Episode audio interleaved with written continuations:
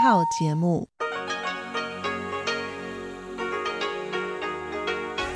ที่นี่ สถานีวิทยุเรดิโอไต้หวันอินเตอร์เนชันแนล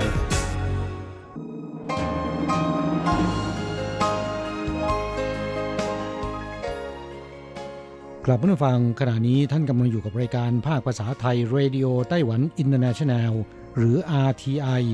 ออกกระจายเสียงจากกรุงไทเป ไต้หวันสาธารณรัฐจีน เป็นประจำทุกวันนะครับ นอกจากรับฟังทางเครื่องรับวิทยุได้แล้ว ยังสามารถรับฟังรายการผ่านระบบออนไลน์ได้ที่ thai.rti.org.tw หรือที่ RTI Fanpage นะครับ ขอเชิญติดตามรับฟังรายการของเราได้ ตั้งแต่บัดนี้เป็นต้นไป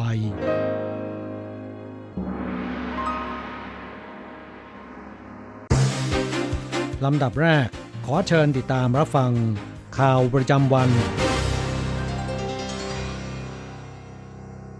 สวัสดีค่ะท่านผู้ฟังที่เคารพช่วงของข่าวจากรายการเรดิโอไต้หวันอินเทอร์เนชันแนลประจำวันอังคารที่27สิงหาคม ปีพุทธศักราช 2562 สำหรับข่าวไต้หวันมีดิฉันอัญชันทรงพุทธิเป็นผู้รายงานค่ะ หัวข้อข่าวมีดังนี้ ประธานาธิบดีไช่อิงเหวินพบปะกับผู้ว่าการรัฐมิสซิสซิปปี คาดหวังขยายความร่วมมือด้านการเกษตรและพลังงาน กันยายนนี้เป็นต้นไปไต้หวันเริ่มใช้มาตรการใหม่หลายรายการศูนย์ศิลปะแห่งชาตินครเกาสงติดโผ 100 สถานที่ท่องเที่ยวที่ยอดเยี่ยมที่สุดในโลกปี 2019 รถบัสสองชั้นชมเมืองไทเป เล็งเสิร์ฟเสี่ยวหลงเปาของร้านติ่งไทฟงบนรถ พายุไต้ฝุ่นโพดุลก่อตัวขึ้นแล้วคาดไม่กระทบไต้หวันโดยตรง แต่วันพฤหัสบดีนี้จะมีฝนตก อดีตครูโรงเรียนประถมใช้ฝีมือตัดกระดาษแบบจีน สร้างผลงานร่วมสมัย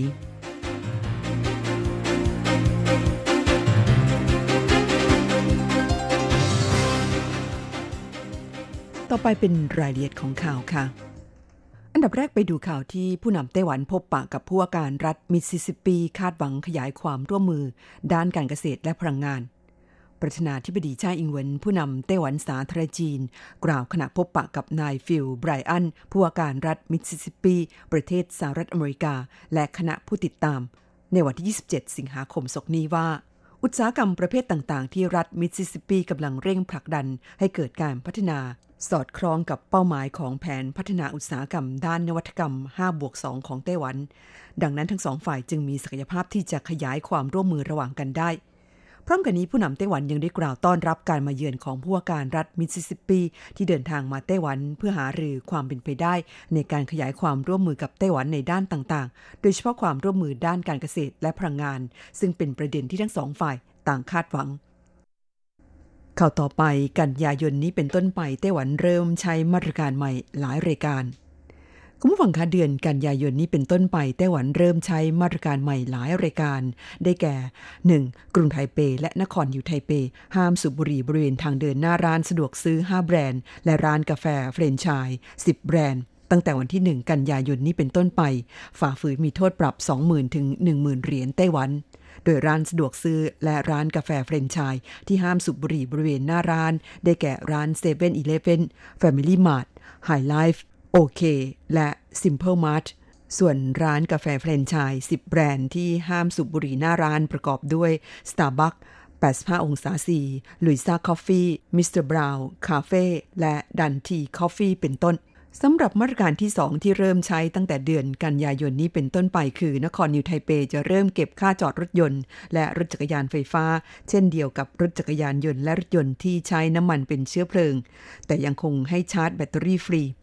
มาตรการที่ 3 รถไฟฟ้ารางเบาสายต้านไห่ ซึ่งเป็นรถไฟฟ้ารางเบาสายแรกทางภาคเหนือของไต้หวัน เปิดบริการตั้งแต่วันที่ 13 ธันวาคมปีที่แล้ว ระยะทาง 7.3 กิโลเมตร มี 11 สถานี เนื่องจากมีคนใช้บริการมากขึ้น จะเริ่มเพิ่มเที่ยวเดินรถถี่ขึ้นในช่วงเวลาเร่งด่วน คือเวลา 18นาฬิกาถึง 20นาฬิกาจาก 15 นาทีต่อเที่ยวเป็น 12 นาทีต่อเที่ยวมาตรการที่ 4 อุโมงค์จื้อเฉียงในกรุงไทเป ซึ่งเกิดอุบัติเหตุบ่อยครั้งจำกัดความเร็วของรถยนต์ และรถจักรยานยนต์ไม่เกิน 20 กิโลเมตรต่อชั่วโมง มาตรการที่ 5 กรุงไทเปเปิดให้ยื่นขอเงินอุดหนุนค่าเช่าบ้าน 1 ปีสำหรับคนโสดสูงสุดเดือนละ 4,000 เหรียญไต้หวัน ครอบครัวที่มีบุตรเกิดใหม่สูงสุดเดือนละ 5,000 เหรียญไต้หวัน มาตรการที่ 6 อุดหนุนการท่องเที่ยวช่วงฤดูใบไม้ร่วงและฤดูหนาว คือระหว่างเดือนกันยายนถึงเดือนธันวาคมปี 2562 นี้สำหรับกรุ๊ปทัวร์คนละ 500 ถึง 1,000 เหรียญไต้หวันต่อคนต่อวัน ท่องเที่ยวด้วยตนเองอุดหนุนค่าที่พักคนละ 1,000 เหรียญไต้หวันจำกัดได้คนละหนึ่งครั้ง และต้องเป็นช่วงวันอาทิตย์ถึงวันศุกร์สำหรับการเที่ยวเกาะรอบนอก ไม่มีการจำกัด และเด็กอายุต่ำกว่า 12 ขวบ เที่ยวสวนสนุกฟรีจำกัดคนละหนึ่งครั้ง มาตรการที่ 7 กรุงไทเปเปิดให้ยื่นขอเงินอุดหนุน ค่าเลี้ยงดูเด็กเล็ก 2-3 ขวบ โดยสถานดูแลเด็กเล็กของรัฐได้รับเงินอุดหนุน เดือนละ 5,000 ถึง 6,500 เหรียญไต้หวัน เอกชนเดือนละ 4,500 ถึง 5,500 เหรียญไต้หวันข่าวต่อไปศูนย์ศิลปะแห่งชาตินครเกาสงติดโผ 100 สถานที่ท่องเที่ยวที่ยอดเยี่ยมที่สุดในโลก ปี 2019 Time นิตยสารระดับแนวหน้าของสหรัฐอเมริกาฉบับล่าสุด เผยผลการคัดเลือก 100 สถานที่ท่องเที่ยวที่ยอดเยี่ยมที่สุดในโลกปี 2019โดยศูนย์ศิลปะแห่งชาตินครเกาสงหรือเว่ยอูอิง ถูกจัดให้อยู่ในประเภทสถานที่ท่องเที่ยวยอดเยี่ยม และยังยกย่องศูนย์ศิลปะแห่งชาตินครเกาสงแห่งนี้ว่า เป็นสถานที่จัดแสดงศิลปะการแสดงระดับโลก หลายรายการมานับครั้งไม่ถ้วน นอกจากนี้เว่ยอู่อิงยังถือเป็นองค์กรของไต้หวันแห่งแรกที่ติดอันดับหนึ่งในร้อยสถานที่ท่องเที่ยวที่ยอดเยี่ยมที่สุดในโลก ปี 2019 ของนิตยสารไทม์นับตั้งแต่มีการคัดเลือกรายการดังกล่าวเป็นต้นมา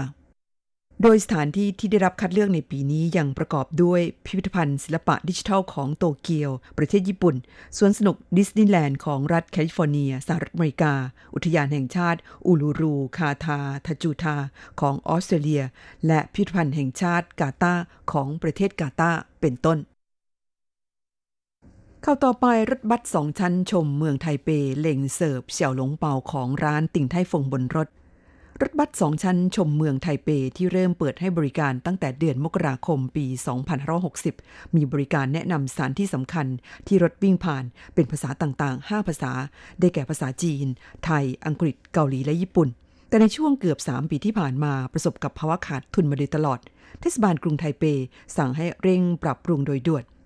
โดยในปี 2560 นั้นมีนักท่องเที่ยวใช้บริการเฉลี่ยเดือนละ 10,000 คน ปีถัดมาลดลงเหลือเดือนละประมาณ 7,000 กว่าคน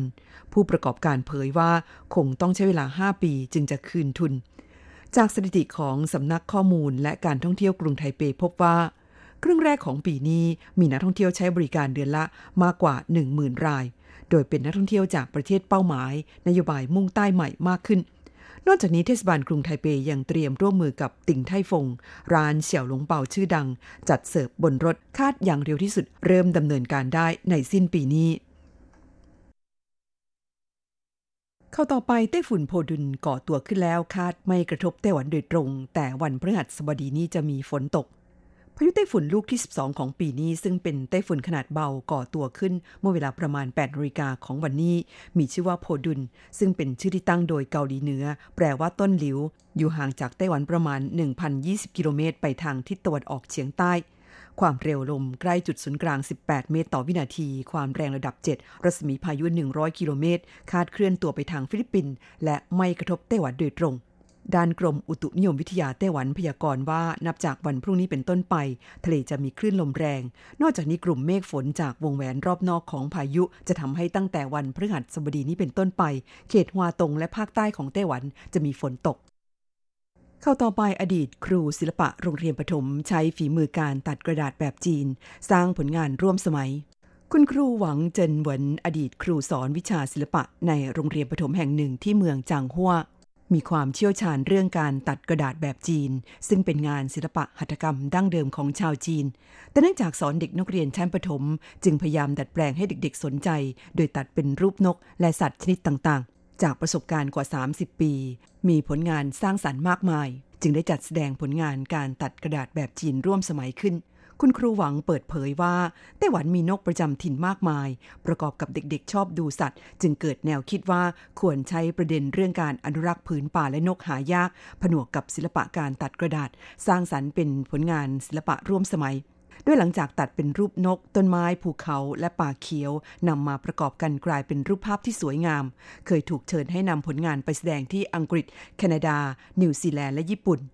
อีกทั้งผลงานหลายชิ้นยังถูกจัดเก็บไว้ที่สมาคมอนุรักษ์นกแห่งอังกฤษ หรือ RSPB คุณครูหวังเจินเวินนับเป็นนักตัดกระดาษแบบจีนชาวไต้หวัน ที่มีฝีมือยอดเยี่ยม และยากจะหาใครมาเทียบเคียงได้ ทั้งนี้ศิลปะการตัดกระดาษแบบจีนเริ่มมีมาตั้งแต่สมัยราชวงศ์ฮั่นตะวันตก หรือซีฮั่นเมื่อ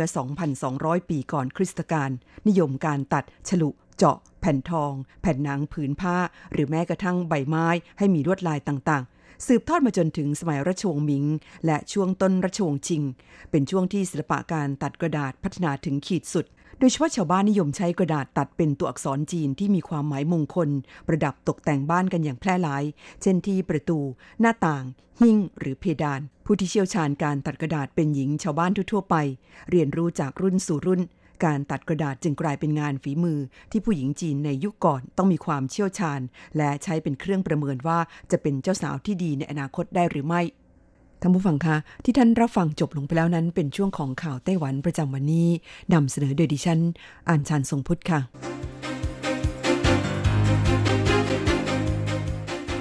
ต่อไปขอเชิญฟังข่าวต่างประเทศและข่าวจากเมืองไทยค่ะ สวัสดีครับคุณผู้ฟังที่รักและเคารพทุกท่านครับสำหรับในช่วงของข่าวต่างประเทศและข่าวจากเมืองไทยในวันนี้นะครับ ก็มีผมกฤษณัยเสปพาสเป็นผู้รายงานครับ เราก็มาเริ่มต้นกันที่ข่าวต่างประเทศกันก่อนนะครับ เป็นข่าวเกี่ยวกับวิกฤตการณ์ไฟไหม้ป่าอเมซอน ซึ่งยังน่าเป็นห่วงอย่างยิ่งครับ ภาพถ่ายทางอากาศนั้นได้เผยให้เห็นไฟป่าเป็นแนวยาวลุกลามอย่างรวดเร็วรุนแรง ขณะที่ผู้นำ G7 ตกลงสนับสนุนด้านโลจิสติก และเงินกว่า 600 กว่าล้าน ดับไฟป่าอเมซอนครับ ครับสำนักข่าว CNN นั้นเกาะติดวิกฤตการณ์ไฟไหม้ป่าอเมซอนป่าดิบชื้น ผืนใหญ่ที่สุดในโลกที่ได้ชื่อว่าเป็นปอดของโลก ยังไม่มีทีท่าว่าจะทุเลาเบาบางลงครับ โดย CNN นั้นได้เผยแพร่ คลิปภาพถ่ายทางอากาศแสดงเห็นสถานการณ์ไฟไหม้ป่าอเมซอนเปลวเพลิงแดงฉานเป็นแนวยาวมากนะครับรุกคืบเผาผลาญป่าอย่างรวดเร็ว อย่างน่าใจหายและก็น่ากลัวมากทีเดียวครับ ในขณะที่ผู้นำประเทศอุตสาหกรรมชั้นนำของโลกเจ็ดชาติ ซึ่งร่วมประชุมที่กรุงปารีสเมืองหลวงฝรั่งเศส เมื่อสุดสัปดาห์ที่ผ่านมา ตกลงที่จะจัดหาและให้ความช่วยเหลือด้านโลจิสติก และสนับสนุนด้านการเงิน 22 ล้านดอลลาร์ หรือประมาณ 675 ล้านบาท ในการควบคุมเพลิงและกระงับเหตุไฟไหม้ป่าอเมซอน ขณะที่ตามข้อมูลของสำนักงานวิจัยทางอากาศพบว่า พื้นที่ป่าอเมซอนที่เกิดไฟไหม้ป่าอยู่ในประเทศบราซิล และตั้งแต่ต้นปีที่ผ่านมาครับ ได้เกิดไฟป่าแล้วถึง 70,000 กว่าจุดทีเดียวครับ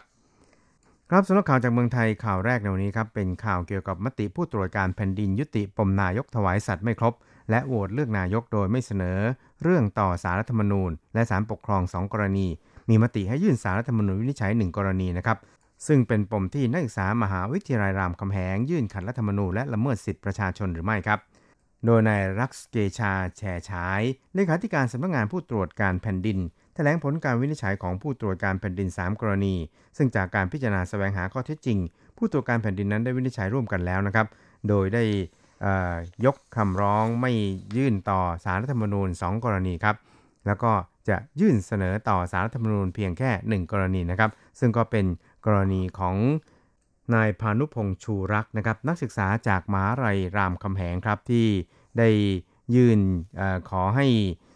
พิจารณานะครับว่าเป็นการละเมิดสิทธิ์ของผู้ถูกร้องเรียนหรือไม่ โดยผู้ตรวจการแผ่นดินเห็นว่า การกระทำของผู้ถูกร้องเรียน ซึ่งก็คือท่านนายกรัฐมนตรีประยุทธ์จันโอชานะครับเป็นการกระทำที่ขัดหรือแย้งต่อรัฐธรรมนูญการกระทำนั้น เป็นอันใช้บังคับไม่ได้ตามมาตรา 5 ของรัฐธรรมนูญแห่งราชอาณาจักรไทย พุทธศักราช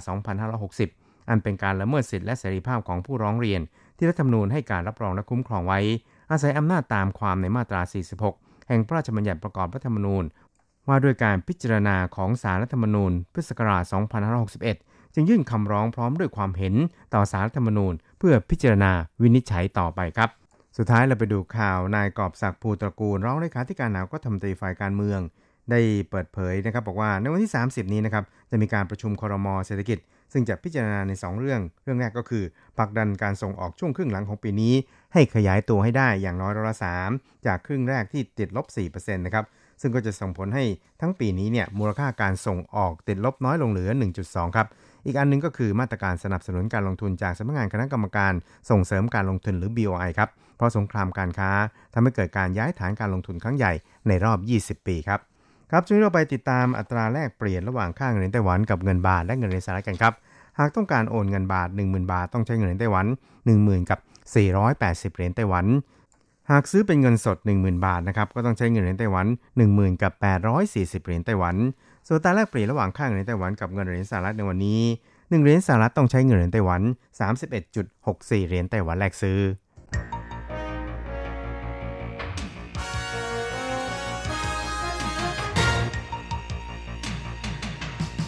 วิทยาการที่ก้าวหน้า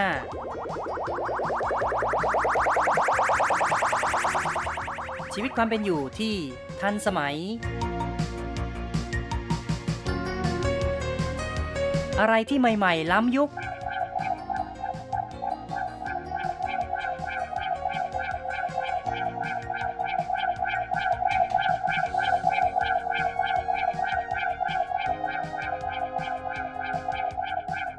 ขอเชิญติดตามในไต้หวันไฮเทค ดำเนินรายการโดย แสงชัย กิตติภูมิวงศ์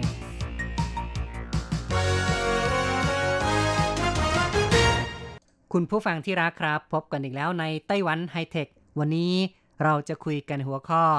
โรงพยาบาลของไต้หวันรักษาภาวะหัวใจล้มเหลวได้ผลดี ต่างประเทศมาขอดูงาน ภาวะหัวใจล้มเหลวเป็นโรคที่พบมากในหมู่ผู้สูงวัย มักจะมีการหอบแน่นหน้าอก บวมน้ำในการดูแลผู้ป่วยประเภทนี้มักทำให้คนในครอบครัวเกิดความเครียดหนัก โรงพยาบาลฉางเกิงของไต้หวัน ได้ใช้วิธีการดูแลข้ามแผนก สอนให้ผู้ป่วยเรียนรู้เทคนิคการดูแลตนเอง จึงสามารถลดอัตราการเข้าโรงพยาบาลซ้ำได้ จนหลายประเทศมาขอดูงาน ทางโรงพยาบาลฉางเกิงได้แถลงข่าวในกลางเดือนสิงหาคมที่ผ่านมา โดยบอกว่า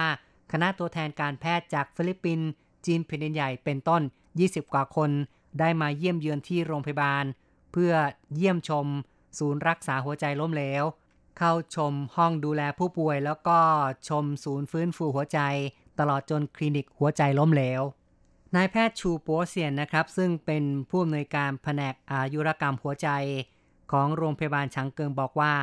เนื่องจากภาวะหัวใจล้มเหลว เป็นโรคที่มีความซับซ้อน การดูแลผู้ป่วยประเภทนี้ ต้องยึดผู้ป่วยเป็นศูนย์กลาง ต้องดูแลในส่วนของร่างกาย จิตใจ และก็ทางด้านสังคม ซึ่งต้องมีการประเมินรอบด้าน ดังนั้นโรงพยาบาลจึงได้จัดตั้งศูนย์หัวใจล้มเหลว ตั้งแต่ปี 2013 ในช่วง 6 ปีที่ผ่านมา มีการสะสมประสบการณ์มากมาย ทั้งทางด้านคลินิก แล้วก็ประสบการณ์ทางด้านวิชาการ ในขณะเดียวกันนั้น ก็มีการผลักดัน โครงการบันทึกข้อมูลภาวะหัวใจล้มเหลว เพื่อให้เข้าใจสภาพภาวะปัจจุบันในไต้หวัน และใช้เป็นข้อมูลในการส่งเสริม การรักษาที่เป็นมาตรฐานของศูนย์หัวใจล้มเหลว ของทางโรงพยาบาลนายแพทย์ชูโปเซียนบอกด้วยว่าเมื่อผู้ป่วยได้รับการวินิจฉัยว่า เป็นโรคหัวใจล้มเหลวแล้ว ก็จะมีคณะแพทย์พยาบาล ซึ่งจะมีการดูแลเป็นกรณีพิเศษ มีการประสานทำงานเป็นทีม จัดทำขั้นตอนการดูแลที่เหมาะสม ตลอดจน ให้การพักรักษาในโรงพยาบาล และก็จะไปเยี่ยมดูแลที่บ้านต่อเนื่อง หลังออกจากโรงพยาบาลด้วย โดยที่สำคัญนั้น ผู้ป่วยภาวะหัวใจล้มเหลว มักจะมีอาการแทรกซ้อน มีโรคแทรกซ้อนหลายอย่าง จึงต้องดูแลทางด้านอาหาร การดื่ม การกินนะครับ แล้วก็ดูแลในด้านกิจกรรมชีวิตประจำวัน เหล่านี้ล้วนแต่ต้องมีการใส่ใจเป็นพิเศษ ศูนย์รักษาหัวใจล้มเหลวของโรงพยาบาลฉางเกิงนั้น จะให้ความรู้แก่ผู้ป่วยที่พักในโรงพยาบาล มีการสอนในเรื่องเทคนิคและความรับผิดชอบในการดูแลตนเอง ซึ่งช่วยลดอัตราการเข้าโรงพยาบาลซ้ำได้ ในขณะเดียวกันนั้นก็เป็นการส่งเสริมคุณภาพ ความเป็นอยู่ของผู้ป่วย แล้วก็ทำให้ผู้ดูแลนะครับก็คือว่าคนในบ้านที่ดูแลผู้ป่วยนั้นไม่เครียดเกินไปด้วย ด้วยวิธีการเช่นนี้ก็ทำให้สถิติการเข้าโรงพยาบาลซ้ำในช่วงหนึ่งเดือน แต่ก่อนนี้นะครับจาก 10%เนี่ยก็ลดเหลือไม่ถึง 5%นายแพทย์ชูปัวเซียนนะครับยังบอกด้วยว่าที่ผ่านมาเนี่ยก็มีผู้ป่วยคนหนึ่งอายุ 30 กว่าปี หลังจากได้รับการวินิจฉัยว่าเป็นภาวะโรคหัวใจล้มเหลว ซึ่งก็ไปหาหมอนะครับ หมอหลายแห่งก็บอกว่าไม่มีหนทางในการรักษา ทำให้เขารู้สึกผิดหวังมาก แต่ว่าทีมแพทย์ของโรงพยาบาลช้างเกิงนั้น ได้ดูแลรักษาผนึกกำลังนะครับ ประสานการดูแล อาการของผู้ป่วยก็ดีขึ้น จนถึงขั้นสามารถกลับไปทำงานได้ และเขาก็สามารถเรียกความเชื่อมั่นในตนเองกลับคืนมาได้ ก็กลายเป็นคนที่มีความเชื่อมั่นในตนเอง แล้วก็สามารถทำงานใช้ชีวิตได้อย่างปกติ ทั้งนี้ทั้งนั้นเนี่ยนะครับนายแพทย์ชูปัวเซียนก็เน้นว่า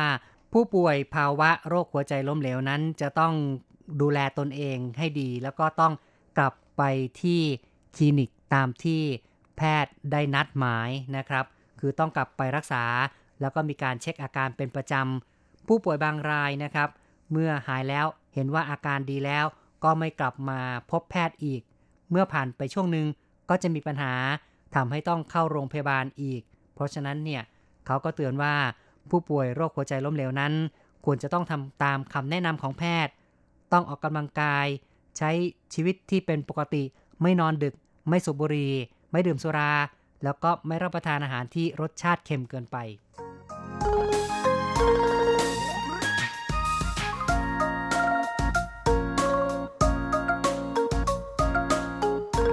คุณผู้ฟังครับนี่ก็เป็นข่าวๆนะครับในเรื่องของ ความโดดเด่นในด้านการรักษาพยาบาล ภาวะหัวใจล้มเหลวของโรงพยาบาลในไต้หวัน ซึ่งก็คือโรงพยาบาลช้างเกิง ที่เป็นโรงพยาบาลเอกชนที่มีชื่อเสียงนะครับ ทางโรงพยาบาลประสบความสำเร็จในการพัฒนาวิธีการรักษา ผู้ป่วยภาวะโรคหัวใจล้มเหลว ซึ่งจริง ๆ สาเหตุของโรคนี้ก็เกิดจากความผิดปกติของโครงสร้างหรือว่าการทำหน้าที่ของหัวใจ มีผลทำให้หัวใจไม่สามารถสูบฉีดเลือดไปเลี้ยงส่วนต่างๆ ของร่างกาย หรือว่ารับเลือดกลับเข้าสู่หัวใจได้ตามปกติ ผู้ป่วยภาวะฉุหัวใจล้มเหลวนั้น มีอาการที่สำคัญก็คือว่า หายใจลำบากอ่อนเพลียมาก มีอาการบวมน้ำเนื่องจากมีการคั่งของเกลือ แล้วก็น้ำในร่างกายสาเหตุของภาวะโรคหัวใจล้มเหลวยังเกิดจากความผิดปกติของเยื่อหุ้มหัวใจ กล้ามเนื้อหัวใจ ลิ้นหัวใจหรือว่าโรคของหลอดเลือด สาเหตุสำคัญก็คือ โรคหลอดเลือดตีบ โรคความดันโลหิตสูง โรคลิ้นหัวใจรูมาติก แล้วก็โรคหัวใจพิการแต่กำเนิด ภาวะหัวใจล้มเหลวนั้นต้องบอกว่าเป็นกลุ่มอาการไม่ใช่โรค ดังนั้นการพิจารณาในการรักษา จึงต้องรักษาทั้งอาการแล้วก็โรคที่เป็นสาเหตุ ควบคู่กันไปทั้งนี้ทั้งนั้นเนี่ยอาการของภาวะหัวใจล้มเหลวที่สำคัญนั้นก็ประกอบด้วย การหอบเหนื่อย หายใจไม่สะดวกขณะนอนราบ เจ็บแน่นหน้าอก หัวใจเต้นผิดปกติ ขาบวม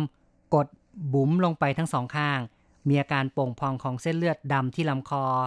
มีเสียงกรอบแกรบที่ชายปอดทั้งสองข้าง แล้วก็ถ้าคลำดูก็จะพบตับโตเมื่อกดก็จะเจ็บ ทั้งนี้ทั้งนั้นการรักษาโรคหัวใจล้มเหลวนั้นก็สามารถทำได้หลายวิธีการ ทั้งการใช้ยา การรักษาด้วยเครื่องมืออุปกรณ์ ช่วยการทำงานของหัวใจ อย่างเช่นการใส่เครื่องกระตุ้นหัวใจทำให้การนำไฟฟ้าในหัวใจดีขึ้น กระตุ้นกล้ามเนื้อหัวใจบีบตัวได้ดีขึ้น เพิ่มการไหลเวียนของโลหิตไปยังส่วนต่างๆ ไปยังอวัยวะต่างๆ ได้อย่างเพียงพอ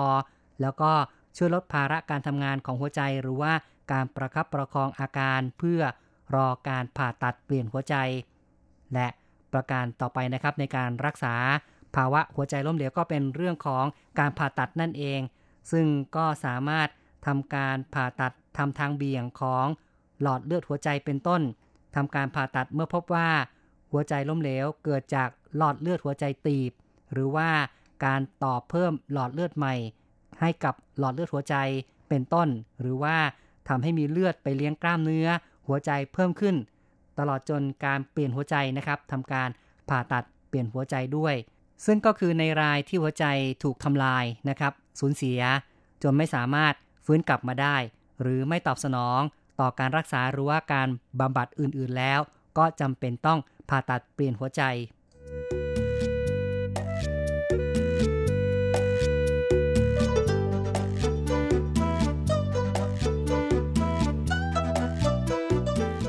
การรักษา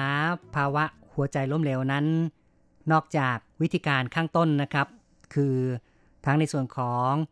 การรักษาด้วยยา การรักษาด้วยเครื่องมืออุปกรณ์ การผ่าตัดก็ตามแต่เนี่ยนะครับ ก็ยังสามารถรักษาด้วยการปรับเปลี่ยนพฤติกรรมด้วย ซึ่งก็เป็นส่วนที่ทางศูนย์หัวใจล้มเหลวของโรงพยาบาลช้างเกิงในไต้หวันนั้น มีการเน้นในส่วนนี้นะครับ ซึ่งจะมีทีมแพทย์พยาบาลที่คอยช่วยเหลือผู้ป่วยให้คำแนะนำนะครับ ในเรื่องของการ ปรับเปลี่ยนพฤติกรรมในการดำเนินชีวิตเพื่อป้องกันการกำเริบของโรค โดยผู้ป่วยจะต้องได้รับความรู้และการแนะนำอย่างเช่นเรื่องที่ว่าจะต้องงดสูบบุหรี่ เพราะว่าสารนิโคตินในบุหรี่นั้น จะทำให้หลอดเลือดหดตัวทำให้การไหลเวียนของโลหิตไม่สะดวกทำให้เกิดก๊าซคาร์บอนไดออกไซด์ที่มีผลต่อการนำออกซิเจนเข้าไปสู่เนื้อเยื่อทำให้หัวใจนั้นเต้นเร็วขึ้น นอกจากนี้ ก็ต้องหลีกเลี่ยงการบริโภคเกลือ อาหารที่มีส่วนประกอบของโซเดียมสูงนะครับ โซเดียมนั้นเป็นแร่ธาตุอย่างหนึ่งที่พบได้ในอาหารตามธรรมชาติ เช่น ข้าว แป้ง เนื้อสัตว์ ผักผลไม้ แล้วก็มีมากในเครื่องปรุงรส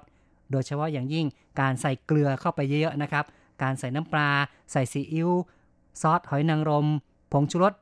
แล้วก็อาหารแปรรูปต่างๆ อย่างไส้กรอก กุนเชียง อาหารหมักดอง ก็มักจะมี โซเดียมที่มีปริมาณสูง เพราะฉะนั้นก็ต้องรู้จักการหลีกเลี่ยง แล้วก็แน่นอนว่าภาวะหัวใจล้มเหลวนั้นสามารถป้องกันได้ ซึ่งก็มีวิธีการปฏิบัติก็คือ ต้องรู้จักการควบคุมความดันโลหิต เนื่องจากว่าความดันโลหิตสูงนั้นจะส่งผลต่อ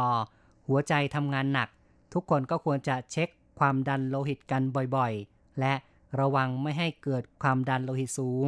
โดยเฉพาะผู้ที่อยู่ใน วัยทอง ที่สำคัญก็คือการงดสูบบุหรี่นั่นเอง การสูบบุหรี่นั้นไม่ดีต่อร่างกาย ถ้าไม่อยากจะเสี่ยงโรคหัวใจก็ไม่ควรสูบ เพราะว่าการสูบบุหรี่นั้นทำให้เส้นเลือดแข็งตัว เพิ่มการเสี่ยงเป็นโรคหัวใจ ประการต่อไปก็คือการงดเครื่องดื่มแอลกอฮอล์ต้องจำกัดปริมาณเครื่องดื่มแอลกอฮอล์เพราะว่าการดื่มมากก็จะส่งผลต่อความดันโลหิตที่สูงขึ้นทำให้หัวใจนั้น ต้องทำงานหนัก จึงมีโอกาสเกิดภาวะหัวใจโตแล้วก็หัวใจวายได้ ประการต่อไปคือต้องควบคุมน้ำหนัก การมีน้ำหนักมากเกินไปก็เป็นปัจจัยเสี่ยงที่ทำให้เกิดความดันโลหิต แล้วก็คอเลสเตอรอลสูงนั่นเอง และที่สำคัญอีกประการหนึ่งต้องรู้จักการรับประทานอาหารที่มีประโยชน์ รับประทานอาหารครบ 5 หมู่ในปริมาณที่พอเหมาะ เน้นการรับประทานวิตามินอ e, ี ที่มีสารต้านอนุมูลอิสระ วิตามิน B6 B12 และโฟเลตที่พบมากในผักและก็ผลไม้ รวมทั้งอาหารที่มีไขมันโอเมก้า 3 ซึ่งเป็นกรดไขมันที่ไม่อิ่มตัว อีกประการหนึ่งนั้นเป็นเรื่องของการออกกำลังกาย การออกกำลังกายเพียงเวลา 30 นาทีก็ช่วยเพิ่มคอเลสเตอรอลที่ดีให้กับร่างกายได้ โดยวิธีการออกกำลังกายนั้นก็อาจจะเป็นแบบแอโรบิกหรือว่าแบบ cardio อย่างเช่น การเดิน วิ่ง ปั่นจักรยาน ว่ายน้ำ ซึ่งจะเป็นการกระตุ้นการทำงานของหัวใจ จะช่วยเสริมสร้างระบบหลอดเลือดหัวใจให้เข้มแข็ง ให้แข็งแรง แต่อย่างไรก็ตามก็ไม่ควรจะหักโหมมากเกินไป คุณผู้ฟังครับ ในวันนี้เราก็พูดคุยกันมาพอสมควรนะครับ ในเรื่องเกี่ยวกับโรงพยาบาลของไต้หวัน ที่ประสบความสำเร็จในการรักษา ภาวะหัวใจล้มเหลว โดย เน้นในเรื่องของการที่ผู้ป่วยต้องรู้จักการดูแลตนเองที่ดี มีทีมแพทย์พยาบาลนะครับ ที่ดูแลผู้ป่วยแต่ละราย โดยเฉพาะนะครับมีการออกแบบขั้นตอนการรักษาสำหรับผู้ป่วย เฉพาะราย เรียกว่าเป็นการประสานทำงานระหว่างแผนกต่างๆ ของโรงพยาบาลเพื่อการช่วยเหลือ ผู้ป่วยนั่นเอง สอนให้ผู้ป่วยนั้นเรียนรู้เทคนิคการดูแล ซึ่งก็สามารถลดอัตรา การเข้าโรงพยาบาลซ้ำได้จนหลายประเทศนะครับ ไม่ว่าจะเป็นฟิลิปปินส์จีนแผ่นดินใหญ่เนี่ยก็ส่งคณะแพทย์มาขอดูงานทีเดียวละก็ถือว่าเป็นความสำเร็จที่น่าภาคภูมิใจของโรงพยาบาลในไต้หวัน แม้ว่าจะเป็นโรงพยาบาลเอกชน ก็สามารถพัฒนา การรักษาภาวะโรคหัวใจล้มเหลวที่ได้ผลดี ครับการพูดคุยในวันนี้เฮนทีต้องขอยุติลงก่อน อย่าลืมกลับมาพบกับไต้หวันไฮเทคในครั้งต่อไป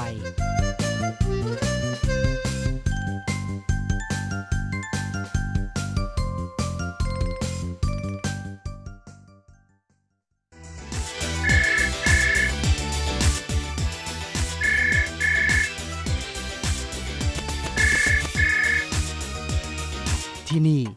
มีเรื่องราวมากมาย ที่นี่มีสิ่งที่น่าสนใจ เราเชื่อว่าที่นี่มีสิ่งที่คุณอยากรู้ อยากเห็น อยากสัมผัส ที่นี่ไต้หวัน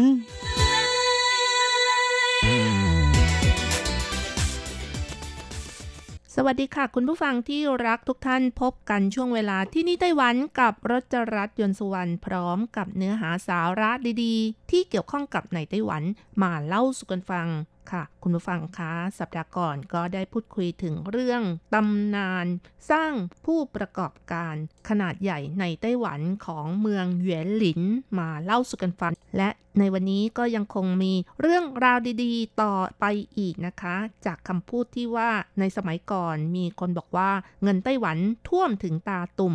ไต้หวันเฉียนเยียนเจียวมู่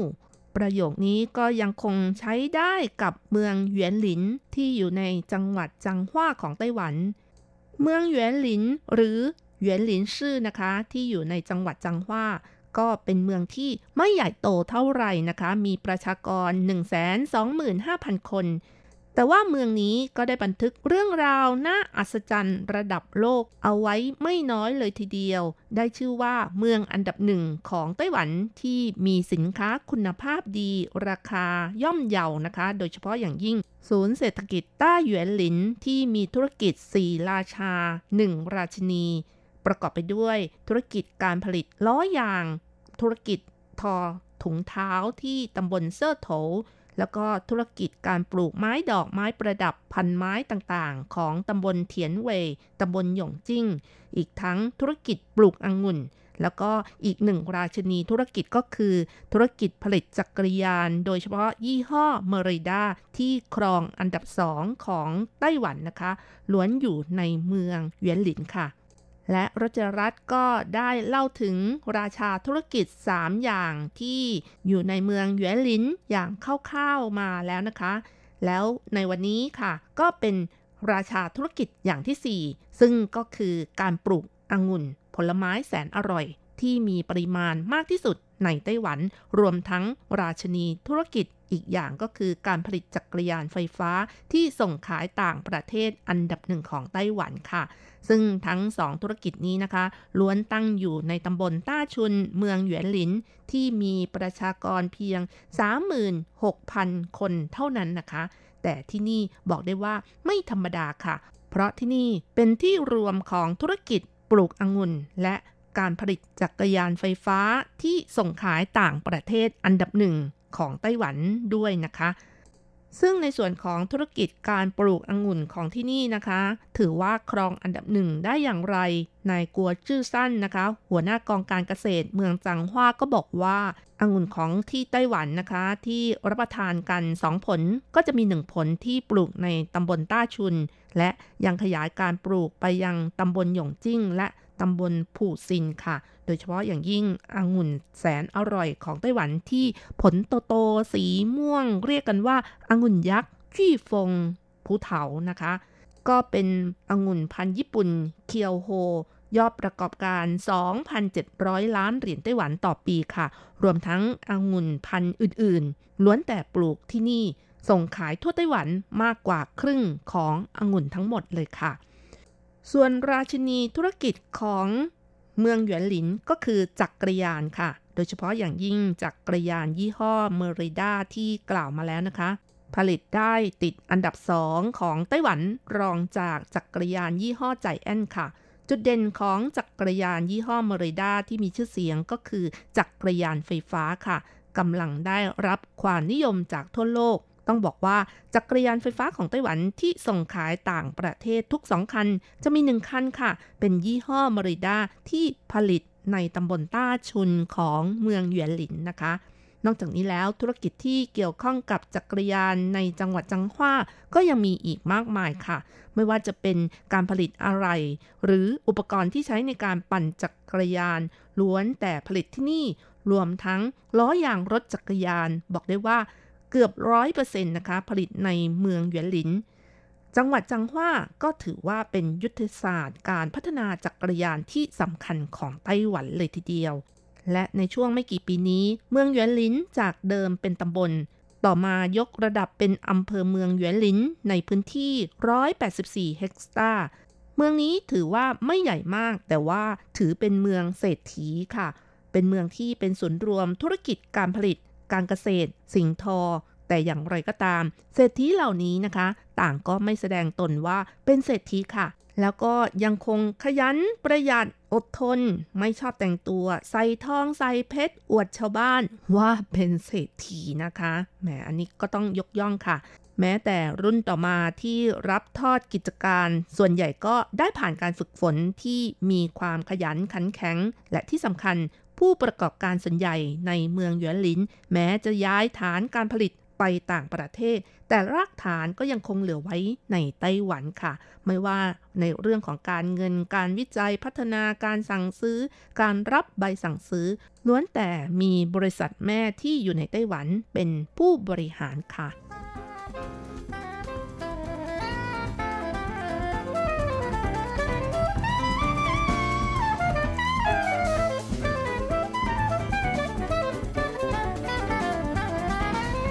ในช่วงต่อไปนะคะรจรัฐก็จะขอนำเรื่องธุรกิจการผลิตล้อยางรถที่เป็นหนึ่งในสี่ของราชาธุรกิจของเมืองหยวนหลินมาเล่าให้ฟังแบบเจาะลึกมากขึ้นนะคะ ค่ะ ช่วงหลายสิบปีที่ผ่านมา เมืองหยวนหลินได้ถือกำเนิดโรงงานที่ผลิตล้อยางรถขึ้น มีทั้งหมด 4 บริษัทใหญ่ ๆ นะคะ ที่เข้าตลาดหุ้น ซึ่งบริษัททั้ง 4 นี้ก็ได้แก่บริษัทเจิ้งซิน บริษัทเจี้ยนต้า บริษัทหวาฟง บริษัทฟู่เฉียง ในจำนวนนี้นะคะ บริษัทเจิ้งซินที่เป็นผู้นำการผลิตล้อยางรถ ส่งขายทั้งในและต่างประเทศที่หลายคนรู้จักในแบรนด์ที่ชื่อ CST และ Maxis นอกจากนี้แล้วก็ยังมีอีกบริษัทหนึ่งนะคะ ที่ดังๆก็คือบริษัทเคนด้าหรือเจียนต้านะคะ ชื่อบริษัทนี้หลายคนอาจจะคุ้นเคยและพบเห็นได้บ่อย ในไต้หวันหลายเมืองหลายจังหวัด เพราะว่าบริษัทนี้นะคะ รับจ้างการผลิตล้อยางรถจักรยานสาธารณะยูไบค่ะ อันเป็นจักรยานสาธารณะที่ได้รับความนิยมสูงสุดในไต้หวัน หลายคนคงเห็นภาพโฆษณาล้อยางรถยี่ห้อเคนด้าที่อยู่บนบังโคลนขนาดใหญ่ของจักรยานสาธารณะยูไบด้วย ค่ะ ไม่เพียงแต่บริษัท ล้อยางรถขนาดใหญ่ที่กล่าวมาข้างต้นนะคะ ก็ยังมีบริษัทในเครืออีกจำนวนไม่น้อยที่ตั้งโรงงานอยู่ในหมู่บ้านต้าชุน หมู่บ้านผู่ซิน ในอำเภอหยวนหลิน รวมตัวกระจุกอยู่หลายเจ้า ในรัศมี 10 กิโลเมตร ถ้าหากรวมๆกันแล้ว โรงงานขนาดเล็กขนาดใหญ่มีมากกว่า 30 เจ้าค่ะ และถ้าคำนวณสถิติความหนาแน่นแล้ว เฉลี่ย 19 คนที่อาศัยอยู่ในพื้นที่ดังกล่าว จะมี 1 คนค่ะ ที่ประกอบธุรกิจ เปิดโรงงานผลิต ล้อยางรถและอุปกรณ์ที่เกี่ยวข้องค่ะ กล่าวได้ว่าเมืองหยวนหลินนะคะ กลายเป็นแหล่งผลิต ล้อยางรถที่สำคัญของไต้หวันที่สร้างความอัศจรรย์ให้กับผู้พบเห็นไม่น้อยเลยทีเดียว ในยุคแรก ๆนะคะ ที่รัฐบาลพยายามช่วยเหลือ ให้มีการตั้งโรงงานผลิตล้อยางรถขนาดใหญ่ในภาคเหนือของไต้หวันทำให้ผู้ประกอบการล้อยางรถเมืองหยวนหลินต้องช่วยเหลือตัวเอง และเพื่อความอยู่รอดในช่วงเริ่มต้นนะคะ ก็เริ่มด้วยการผลิตล้อยางรถจักรยานก่อนค่ะ จากนั้นก้าวสู่การพัฒนาผลิตล้อยางรถมอเตอร์ไซค์ล้อยางรถบรรทุกล้อรถเข็น จนในที่สุดขยายไปสู่ตลาดโลกค่ะ ปัจจุบันโรงงานผลิตล้อยางรถที่ส่งขายต่างประเทศ สร้างมูลค่าเกือบ 160,000 ล้านเหรียญไต้หวันต่อปี และมูลค่านี้ก็ยังไม่รวมบริษัทในเครืออีกด้วยนะคะ ค่ะ คุณผู้ฟังคะการสร้างธุรกิจผลิตล้อยางรถของผู้ประกอบการในเมืองหยวนหลิน ที่ต้องต่อสู้ฝ่าฟันมาตลอดจวบจนกระทั่งปัจจุบันยังไม่ถดถอยนะคะ และยังคงดำเนินต่อไป แต่มีจุดพลิกผันในปี 1988 ในช่วงดังกล่าวนะคะ ค่าเงินเหรียญไต้หวันแข็งค่าขึ้น ในไต้หวันขาดแคลนแรงงานและที่ดิน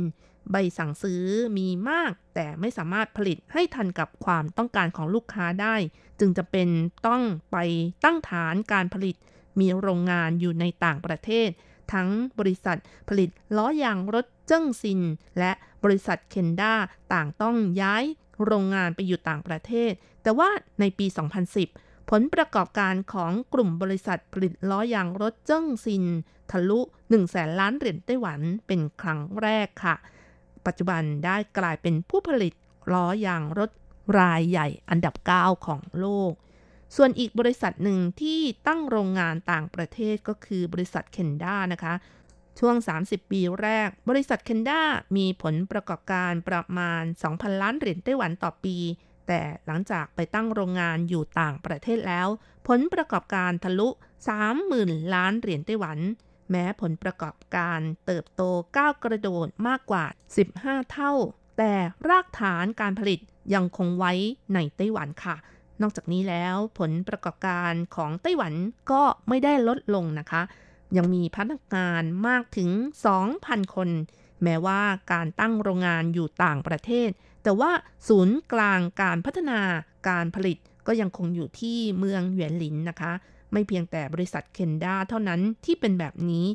บริษัทแม่ของเจิ้งซินและอีก 3 โรงงาน ก็ยังคงตั้งอยู่ที่ตำบลต้าชุนที่มีประชากร เพียง 30,000 คนเท่านั้นค่ะ ส่วนบริษัทที่ผลิตล้อยางรถยี่ห้อดูรานะคะ ที่มีการตั้งโรงงานอยู่ในจีนแผ่นดินใหญ่ อเมริกาและประเทศไทย ก็ยังคงมีฐานการผลิตอยู่ในไต้หวันก่อน จากนั้นค่อยๆ ขยายตลาดต่างประเทศ อีกทั้งยังมีการพัฒนาผลิตภัณฑ์อย่างไม่ขาดสาย จนกลายเป็นเอกลักษณ์พิเศษของการผลิตล้อยางรถของเมืองเวียนหลินค่ะ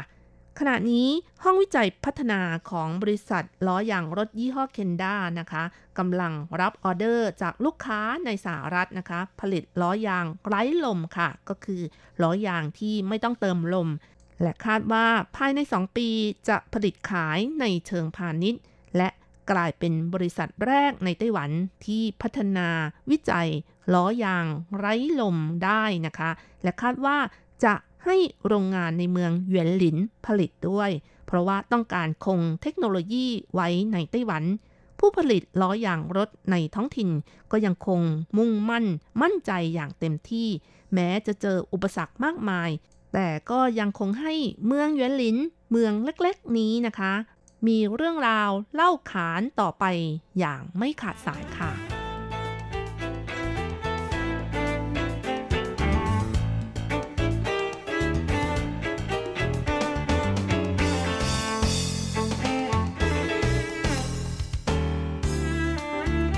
ค่ะคุณฟังคะเวลาของรายการหมดลงอีกแล้วค่ะ แล้วอย่าลืมนะคะ กลับมาติดตามเรื่องราวดีๆ กับรจรัสได้ใหม่ ในช่วงเวลาที่นี่ไต้หวัน สัปดาห์หน้าเวลาเดียวกัน และในสัปดาห์หน้านะคะ ก็ยังคงมีเรื่องราวดีๆ ที่เกี่ยวข้องกับตำนานเรื่องเล่าเมืองยวนหลิน ในตอนไม้ดอกไม้ประดับที่มีชื่อเสียงของไต้หวันอีกนะคะ สำหรับวันนี้ขอให้ทุกท่านโชคดีมีความสุขสวัสดีค่ะ他总是嚷着要到海边找谁那剩下的银发藏起了多少嘲讽的泪有没有一个完美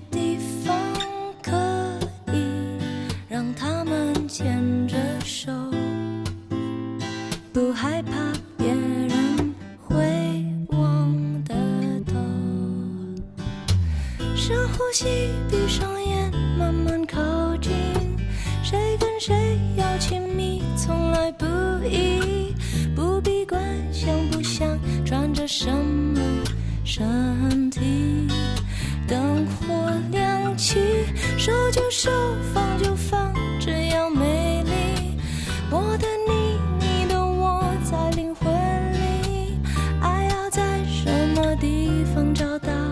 才算？ ท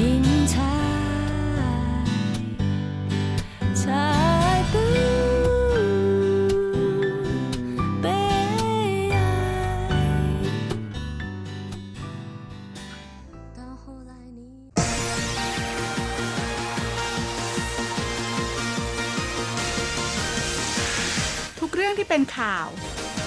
ทุกเรื่องที่เป็นกระแสในสังคมไต้หวัน เราจะจับมาเล่าให้คุณฟังทุกสัปดาห์ที่ RTI ผ่านมุมมองของคนรุ่นใหม่ กับรายการมิติใหม่ไต้หวัน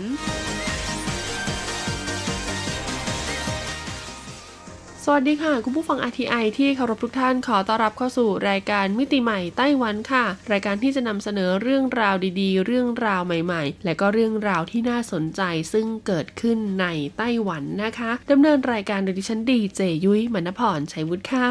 สำหรับเรื่องราวของเราในสัปดาห์นี้นะคะ ก็ต่อเนื่องมาจากสัปดาห์ที่แล้วค่ะ หากใครจำได้นะคะ ยุ้ยได้พูดถึงเรื่องราวที่เรียกได้ว่า เป็นจุดบอดของมนุษย์อย่างเราๆในชีวิตประจำวันค่ะ จุดบอดในที่นี้เนี่ยไม่ใช่เรื่องร้ายแรงอะไรนะคุณผู้ฟังก็เป็นแค่สิ่งที่เรารู้กับไม่รู้ค่ะ บางทีนะคะ ประสบการณ์ในวัยเด็กก็ไม่ได้สอนว่าเราโตมาจะต้องรู้ หรือว่าทำเป็นไปทุกเรื่องนะคุณผู้ฟัง แต่ในเมื่อถ้าเราโตขึ้นมาแล้วเราสามารถรับรู้เรียนรู้ได้แล้วนะคะ เราก็จะสามารถปฏิบัติได้ และก็จุดบอดนี้ก็จะหายไปนั่นเองค่ะ เรามาดูกันดีกว่านะคะ ว่าสัปดาห์ที่แล้วเนี่ยยุยพูดถึงจุดบอดอะไรไปบ้างนะคะ อันดับ 10 ก็คือเรื่องราวของการที่บางคนผูกเชือกรองเท้าไม่เป็นค่ะ อันดับ 9 ค่ะ ก็คือเรื่องราวของการใช้ไมโครเวฟไม่เป็นนะคะ หรือว่าใช้ไมโครเวฟแบบไม่ถูกวิธีนั่นเอง อันดับ 8 ค่ะ ก็คือเรื่องราวของการจุดไฟแช็กนะ อันดับ 7 ค่ะ ก็คือเรื่องราวของการเย็บกระดุมหรือว่าการสอดได้เข้าไปในเข็มค่ะ และสุดท้ายนะคะ อันดับ 6 ก็คือเรื่องราวของการ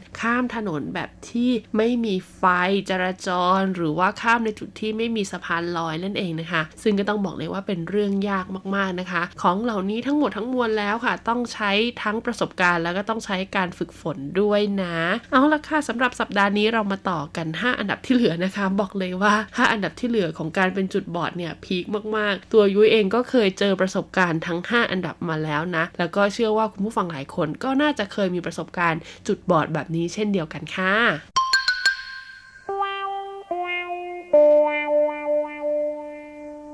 สำหรับอันดับที่ 5 ค่ะ เป็นเรื่องราวของจุดบอดกับการไม่เคยขึ้นเครื่องบิน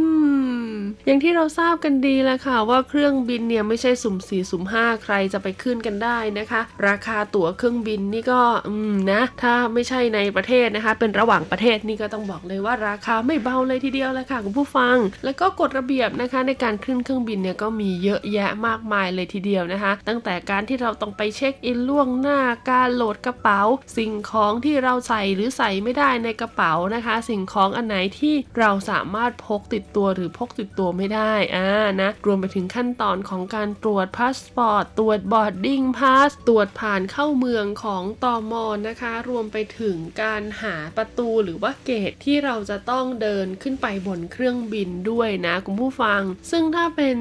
การขึ้นเครื่องบินในประเทศเนี่ยส่วนตัวรู้สึกว่าไม่ได้ยากมากสักเท่าไหร่นักนะคะ เพราะว่าเอกสารที่ใช้เนี่ยก็จะน้อยกว่ามีบัตรประชาชนกับตั๋วเครื่องบินเนี่ยก็สามารถเดินทางได้แล้วนะคะ แล้วก็ระยะเวลาในการเดินทางมาเช็คอินล่วงหน้าเนี่ยก็จะน้อยกว่านะ แค่มาล่วงหน้าก่อนประมาณ 1 ชั่วโมง หรือว่า 45 นาทีก็ได้แล้วนะคะ แต่ถ้าเป็นในส่วนของการขึ้นเครื่องบินระหว่างประเทศค่ะบอกเลยว่า โอ้โห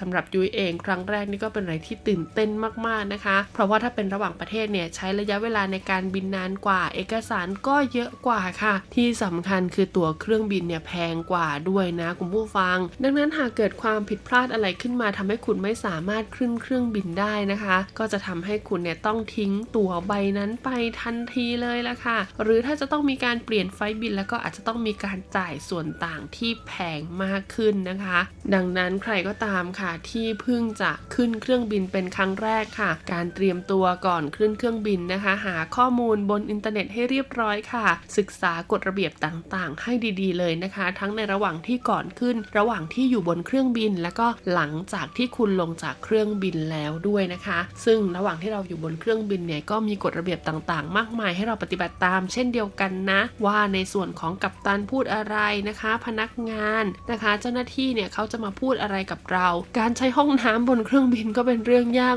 มากๆค่ะ เพราะว่าด้วยความที่เขามีพื้นที่จำกัดนะคะ อุปกรณ์อำนวยความสะดวกบางอย่างเนี่ยก็อยู่ในรูปแบบของปุ่มกดๆค่ะ ดังนั้นหากกดไม่ถูกกดผิดกดพลาดขึ้นมา แล้วก็อาจจะไปโดนสัญญาณต่างๆ ที่ส่งเสียงดังขึ้นมาได้นะคะ ดังนั้นสิ่งของเหล่านี้ค่ะต้องบอกเลยว่าทุกคนนะคะ ถ้าจะเดินทางไปต่างประเทศเนี่ยย่อมมีประสบการณ์ครั้งแรกในการขึ้นเครื่องบินอย่างแน่นอนนะ หากคุณไม่รู้นะคะเขามีคู่มืออ่านะที่บอกถึงวิธีการใช้งานอุปกรณ์ต่างๆ บนเครื่องบินอยู่ด้านหน้าที่นั่งของคุณนะคะ ก็อย่าลืมหยิบขึ้นมาอ่านดูกันสักหน่อยนะ เพราะหัวใจสำคัญนะคะ ของคู่มือนอกจากจะทำให้คุณเนี่ยปลอดภัยนะคะตลอดเวลาที่อยู่บนเครื่องบินแล้วเนี่ยยังจะทำให้คุณไม่โป๊ะแตกบนเครื่องบินอีกด้วย ต่อมาในอันดับทีสี่ 4 ค่ะ เป็นเรื่องราวของการใช้เตาแก๊สหรือว่าเปิดเตาแก๊สนั่นเอง หลายคนนะคะไม่เคยเข้าครัวเลยค่ะ ดังนั้นการเปิดเตาแก๊สหรือใช้เตาแก๊สไม่เป็นเนี่ยถือเป็นเรื่องปกติมากๆ และปัจจุบันค่ะมีเตาอะไรเตาอินฟราเรดใช้มือกดปุ่มติ๊กติ๊กติ๊กติ๊กเลือกระดับความร้อนได้นะคะ ดังนั้นการเปิดแก๊สหรือว่าเปิดเตาแก๊สที่เป็นหัวหัวที่คุณต้องบิดและให้มีเสียงแตกแตกแตกเนี่ยก็อาจจะทำให้น้องๆหลายคนในยุคปัจจุบันนี้ทำไม่เป็นนะคะ บางคน เอ๊ะ เปิดแล้วทำไมไม่มีแก๊สที่เป็นเปลวไฟออกมา แต่มีกลิ่นแก๊สซึ่งต้องบอกเลยว่าอันนี้อันตรายมากๆนะคะ เพราะว่าการที่คุณเปิดเตาแก๊สแล้วมีกลิ่นแก๊สแต่ไม่มีไฟออกมานั่นหมายความว่า ตอนนี้แก๊สเนี่ยได้ระเหยเข้าไปภายในบ้านแล้ว ซึ่งแก๊สเนี่ยเป็นตัวนำไฟเลยนะ คุณผู้ฟังหากมีใครจุดไฟหรือว่าเขาเรียกว่าสูบบุหรี่อยู่ใกล้ๆนะคะ แล้วก็โดนในส่วนของแก๊สที่ระเหยออกมาจากเตาแก๊สด้วยนะ บอกเลยว่าจะทำให้เกิดไฟไหม้ได้ง่าย ๆนะคะ ส่วนตัวยุ้ยเองและคุณผู้ฟังก็มีประสบการณ์เกี่ยวกับ เตาแก๊สเช่นเดียวกันค่ะ นั่นก็คือเรื่องราวของการเอาเตาแก๊สมาจุดในบ้าน ซึ่งเป็นพื้นที่ปิด คือเตาแก๊สในที่นี้คือเตาแก๊สปิกนิกค่ะคุณผู้ฟังก็กะว่าจะเอามาจุดในบ้านเพื่อให้บ้านเนี่ยอบอุ่นขึ้นในช่วงฤดูหนาวของไต้หวันเออ แล้วก็ทำการปิดประตูหน้าต่างทั้งหมด ปรากฏว่าเกิดอะไรขึ้นคุณผู้ฟังปรากฏว่าแก๊สเนี่ยมันถูกขังอยู่ในบ้าน ไม่ได้ระเหยออก เออ แล้วก็ทำให้เราเนี่ยมีออกซิเจนในอากาศน้อยลง เกิดอาการหน้ามืดเวียนหัวจะเป็นลมคุณผู้ฟังเหมือนจะขาดออกซิเจนให้ได้ ต้องบอกเลยว่าวันนั้นนี่คือแย่มากๆเลยทีเดียวนะคุณผู้ฟังโชคดีนะคะ ที่เพื่อนอีกคนหนึ่งรู้ทันนะก็เลยรีบทำการเปิดหน้าต่างบ้านทั้งหมดค่ะ เพื่อให้แก๊สที่หมักตัวอยู่ในบ้านเนี่ยระเหยออกไป ดังนั้นไม่แปลกใจเลยนะคะ ว่าทำไมในห้องครัวนะคะ หรือว่าตามร้านอาหารต่างๆเนี่ยเขาจะต้องมีในส่วนของรูระบายอากาศ หรือว่าช่องลมระบายอากาศที่ค่อนข้างใหญ่ แล้วก็สามารถดูดอากาศได้จริงนะคะ นั่นก็เพื่อไม่ให้เราเนี่ยสูดดมกลิ่นแก๊สเข้าไป แล้วก็เกิดอาการแบบยุยนั่นเองนะเนี่ยแหละค่ะคุณผู้ฟังเขาเรียกว่าความไม่รู้นะคะ แล้วก็ความไม่รู้เนี่ยนะคะ ก็เกือบจะทำให้ไม่มีดีเจยุยมณพรคนนี้ซะแล้ว ต่อมาอันดับที่ 3 ค่ะก็คือเรื่องราวของการล้างจานไม่เป็น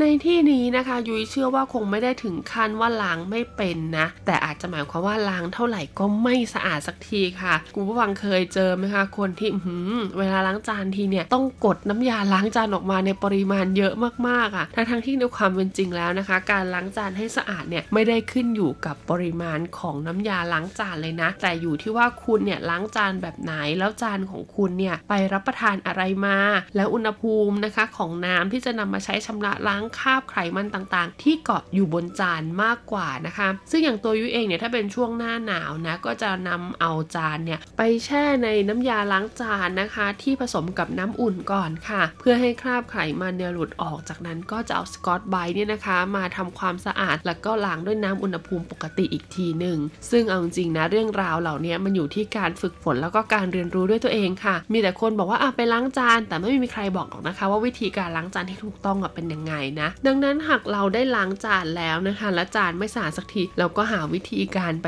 เรื่อยๆ ค่ะ อย่างยุ้ยเนี่ยพอมาอยู่ไต้หวันเนาะอาหารไต้หวันเนี่ยก็จะมันกว่าอาหารเมืองไทยค่ะ และอุณหภูมิความชื้นของอากาศไต้หวันเนี่ยก็แตกต่างจากเมืองไทย ถ้าล้างไม่สะอาดจริงๆนะผู้ฟังพวกจานพลาสติก หรือว่าจานที่เป็นพวกเมลามีน ที่สามารถเอาเข้าไมโครเวฟได้แบบเนี้ยโอ้โห จะมีคราบอาหารติดอยู่นี่อย่างชัดเจนมากๆเลยทีเดียวนะคะ ซึ่งประสบการณ์ก็สอนแหละค่ะว่าเราเนี่ยควรจะทำวิธีการไหนก่อน เพื่อให้คราบเหล่านี้หลุดออกก่อนนะคะ แล้วก็ค่อยล้างด้วยวิธีการปกติ ต่อมาในอันดับที่ 2 ค่ะนั่นก็คือเรื่องราวของการใช้เครื่องซักผ้าไม่เป็น ซึ่งต้องบอกเลยล่ะค่ะหลายๆ คนประสบปัญหานี้นะคะ ยิ่งมาอยู่ในไต้หวันแล้วก็หลายๆ คนใช้ไม่เป็นค่ะ เพราะว่าอยู่เมืองไทยอะด้วยความที่ประเทศไทยอะแดดดี ถ้าคุณซักผ้าด้วยมือแล้วก็ตากกลางแดดอย่างเงี้ย ตกเย็นมาก็เก็บได้ละ แต่ไต้หวันไม่ได้ค่ะ เพราะว่าไต้หวันแดดแดดไม่ดีนะคะ ดังนั้นเนี่ยเขาจึงนิยมใช้เครื่องซักผ้าในการซักผ้า เพราะว่าจะมีทั้งระบบปั่นแห้ง แล้วก็ระบบอบแห้งภายในตัวด้วย ก่อนหน้านี้นะคะก็ใช้ไม่เป็นค่ะคุณผู้ฟังยุ้ยเนี่ยไม่เคยใช้เลยนะ อยู่บ้านเนี่ยก็จะซักด้วยมือซักด้วยกระน้องกระมังของเราเนี่ยตลอดค่ะพอมาอาศัยอยู่ที่นี่นะคะก็ต้องทำการปรับตัวค่ะ ด้วยการอ่านคู่มือที่เขาให้มากับเครื่องซักผ้านะคะ หรือหากใครเนี่ยเจอคู่มือที่เป็นภาษาอังกฤษภาษาจีนไม่มีภาษาไทย แล้วก็ให้แนะนำว่าเอาชื่อรุ่น หรือว่ายี่ห้อของเครื่องซักผ้าเนี่ยไป search ในอินเทอร์เน็ตเขาก็จะมีลักษณะรูปร่างหน้าตาคล้ายๆ กันของเครื่องซักผ้าเนี่ยออกมานะคะ แล้วก็มีการอธิบายปุ่มต่างๆ ที่อยู่บนเครื่องซักผ้าในเวอร์ชั่นภาษาไทย ซึ่งต้องบอกเลยว่าสมัยเนี้ยสะดวกกว่าในสมัยก่อนนะคะ หรือไม่อย่างนั้นแล้วก็ถ้าคุณอยู่ในหอพักรวมมีคนเยอะๆ ก็ถามคนที่อยู่มาก่อนค่ะว่าใช้ยังไงนะคะ อย่างตัวยุ้ยเองเนี่ยใช้แต่เครื่องซักผ้าที่เป็นฝาบนมาตลอดนะ จนกระทั่งมาเจอเครื่องซักผ้าฝาหน้าบ้านเพื่อนค่ะ ซึ่งปุ่มของเครื่องซักผ้า ฝาหน้าเนี่ยจะเยอะกว่าฝาบน โอ้โห หน้ามืดเหมือนกันคุณผู้ฟัง บอกเลยว่าวันนั้นเนี่ยซักไป 3 ชั่วโมง ฟองยังไม่หมดจากเครื่องซักผ้าเลยนะ นั่นก็เพราะว่าเราเนี่ยเลือกปุ่มผิดหรือว่ากดปุ่มไม่ถูกต้องนะคะ พอเรากดปุ่มไม่ถูกต้องเรียงลำดับขั้นตอนการทำงานของเครื่องไม่ถูกต้องเนี่ยก็เลยทำให้เราซักผ้าไม่สะอาดสักที ดังนั้นพอเรารู้แล้วมีประสบการณ์แล้วเนี่ยต่อไปในการซักผ้าก็จะสะดวกมากยิ่งขึ้นนั่นเอง และข้อสุดท้ายนะคะ ที่คนไต้หวันรู้สึกว่าเป็นจุดบอดมากๆ นั่นก็คือเรื่องราวของการโดยสาร ระบบขนส่งสาธารณะอย่างรถเมล์และรถไฟฟ้านั่นเอง ซึ่งต้องบอกเลยละค่ะว่าหากคุณมาอาศัยอยู่ในไต้หวันใหม่ๆนะคะ การโดยสารรถเมล์กับรถไฟฟ้าเนี่ยก็เป็นเรื่องที่ลำบากจริง ๆ ค่ะ แม้แต่คนไต้หวันเองนะคะ ยังไม่รู้เลยนะ แล้วก็เป็นอันดับหนึ่งด้วยของผลสำรวจครั้งนี้นะคะ นั่นก็เพราะว่าบางเมืองเนี่ยไม่มีรถไฟฟ้าค่ะ แล้วก็บางเมืองเนี่ยด้วยความที่ขนาดเมืองใหญ่มากๆ รถเมล์เนี่ยก็จะไม่ได้มีความถี่ของสายนะคะ หรือว่ารอบรถเนี่ยเท่ากับในส่วนของเมืองหลวงอย่างไทเปเขาก็เลยเลือกที่จะขี่เป็นมอเตอร์ไซค์หรือว่าขับรถยนต์กันแทนค่ะ ซึ่งก็สะดวกกว่าและที่สำคัญเนี่ยตามจังหวัดอื่นๆเนี่ยเขามีที่จอดรถที่กว้างขวางโอ้อามากกว่านะคะ ไม่ต้องแย่งกันจอดเหมือนไทเปไงดังนั้นก็ไม่แปลกใจหรอกค่ะ ถ้าเกิดว่าคนจังหวัดอื่นมาเที่ยวไทเป หรือว่ารวมถึงเราเองที่เป็นคนไทยซึ่งอยู่เมืองไทยเนี่ยก็เคยชินกับการขับรถมาโดยตลอดนะคะ แล้วก็มาถึงไทเปเนี่ยก็ต้องมาขึ้นรถไฟฟ้ามาขึ้นรถเมล์เนี่ยจะขึ้นไม่เป็นนะคะ เป็นเรื่องธรรมดามากๆค่ะ แต่ทั้งหมดทั้งมวลแล้วนะคะ เดี๋ยวนี้เขามีรีวิว มีวิธีการมีการสอนแล้วก็มีเจ้าหน้าที่นะคะ ประจำอยู่ตามจุดต่างๆ ค่ะ เราก็สามารถไปสอบถามเจ้าหน้าที่ได้นะคะ โดยกฎระเบียบใหม่ล่าสุดของการขึ้นรถประจำทาง หรือว่ารถเมล์ในไต้หวันค่ะ ก็คือคุณจะต้องทำการสแกนบัตรทั้งขาขึ้นและขาลงนั่นเองช่วงเปิดโลกกิจกรรม และช่วงเปิดโลกกิจกรรมในสัปดาห์นี้ค่ะ ต้องบอกเลยว่าเป็นเรื่องราวของคนที่กำลังจะแต่งงานค่ะ หลังจากผ่านพ้นเดือนที่เรียกว่าเดือนผี หรือว่ากุยเย่กันมาแล้วค่ะ ก็จะเข้าสู่เดือนแห่งการวิวาของคนไต้หวันนะคะ ซึ่งเขาก็จะแต่งงานกันในช่วงนี้แหละค่ะ ไปจนกระทั่งถึงก่อนตรุษจีนเลยทีเดียวนะคะ นั่นก็เพราะว่าเขาก็จะต้องการนำพาสะพ้ายนำพาลูกเขยเข้าไปในบ้านก่อนช่วงเทศกาลตรุษจีนค่ะ ดังนั้นค่ะก็เลยจะมีการจัดงาน Wedding Fair ขึ้นนะคะ ซึ่งเป็นงานไทเป Wedding Fair 2019 ค่ะ ประจำฤดูใบไม้ร่วงนะคะณศูนย์การแสดงสินค้าไทเป World Trade Center อาคารที่ 3 ค่ะ ในระหว่างวันที่ 30 สิงหาคมถึง 2 กันยายนนี้นะคะ สามารถเข้างานได้ตั้งแต่เวลา 10 นาฬิกาจนถึงเวลา 6 โมงเย็นค่ะ ส่วนใหญ่บัตรเข้างานนะคะ ของที่นี่เนี่ยก็จะอยู่ที่ราคา 150 เหรียญไต้หวันค่ะ แล้วก็งานนี้เนี่ยอนุญาตให้เด็กเนี่ยสามารถเข้าไปในงานได้ด้วยนะคะ โดยภายในงานนะคะก็จะมีในส่วนของชุดวิวาห์ค่ะทั้งผู้ชายผู้หญิง มีบริษัทพรีเวดดิ้งต่างๆนะคะ ไปออกบูธจัดแสดงค่ะ จัดโปรโมชั่นที่เรียกได้ว่าลดแลกแจกแถมกันเลยทีเดียวนะคะ ที่สำคัญยังมีนิทรรศการที่เกี่ยวข้องกับเครื่องประดับด้วยนะคะ เป็นสิ่งที่ขาดไม่ได้เลยทีเดียวสำหรับคู่บ่าวสาวที่จะต้องสวมใส่ในวันงานแต่งงานนะคะ ดังนั้นนะใครที่กำลังวางแผนว่าจะแต่งงานในไต้หวันหรือในเมืองไทย หากอยากได้ไอเดียดีๆ ส่วนลดดีๆนะคะ จากการแต่งงานแล้วก็สามารถารถไปดูกันได้ที่งานนี้เลยล่ะค่ะสำหรับวันนี้หมดเวลาของรายการมิติใหม่ไต้หวันกันแล้วพบกันใหม่สัปดาห์หน้านะคะ สวัสดีค่ะ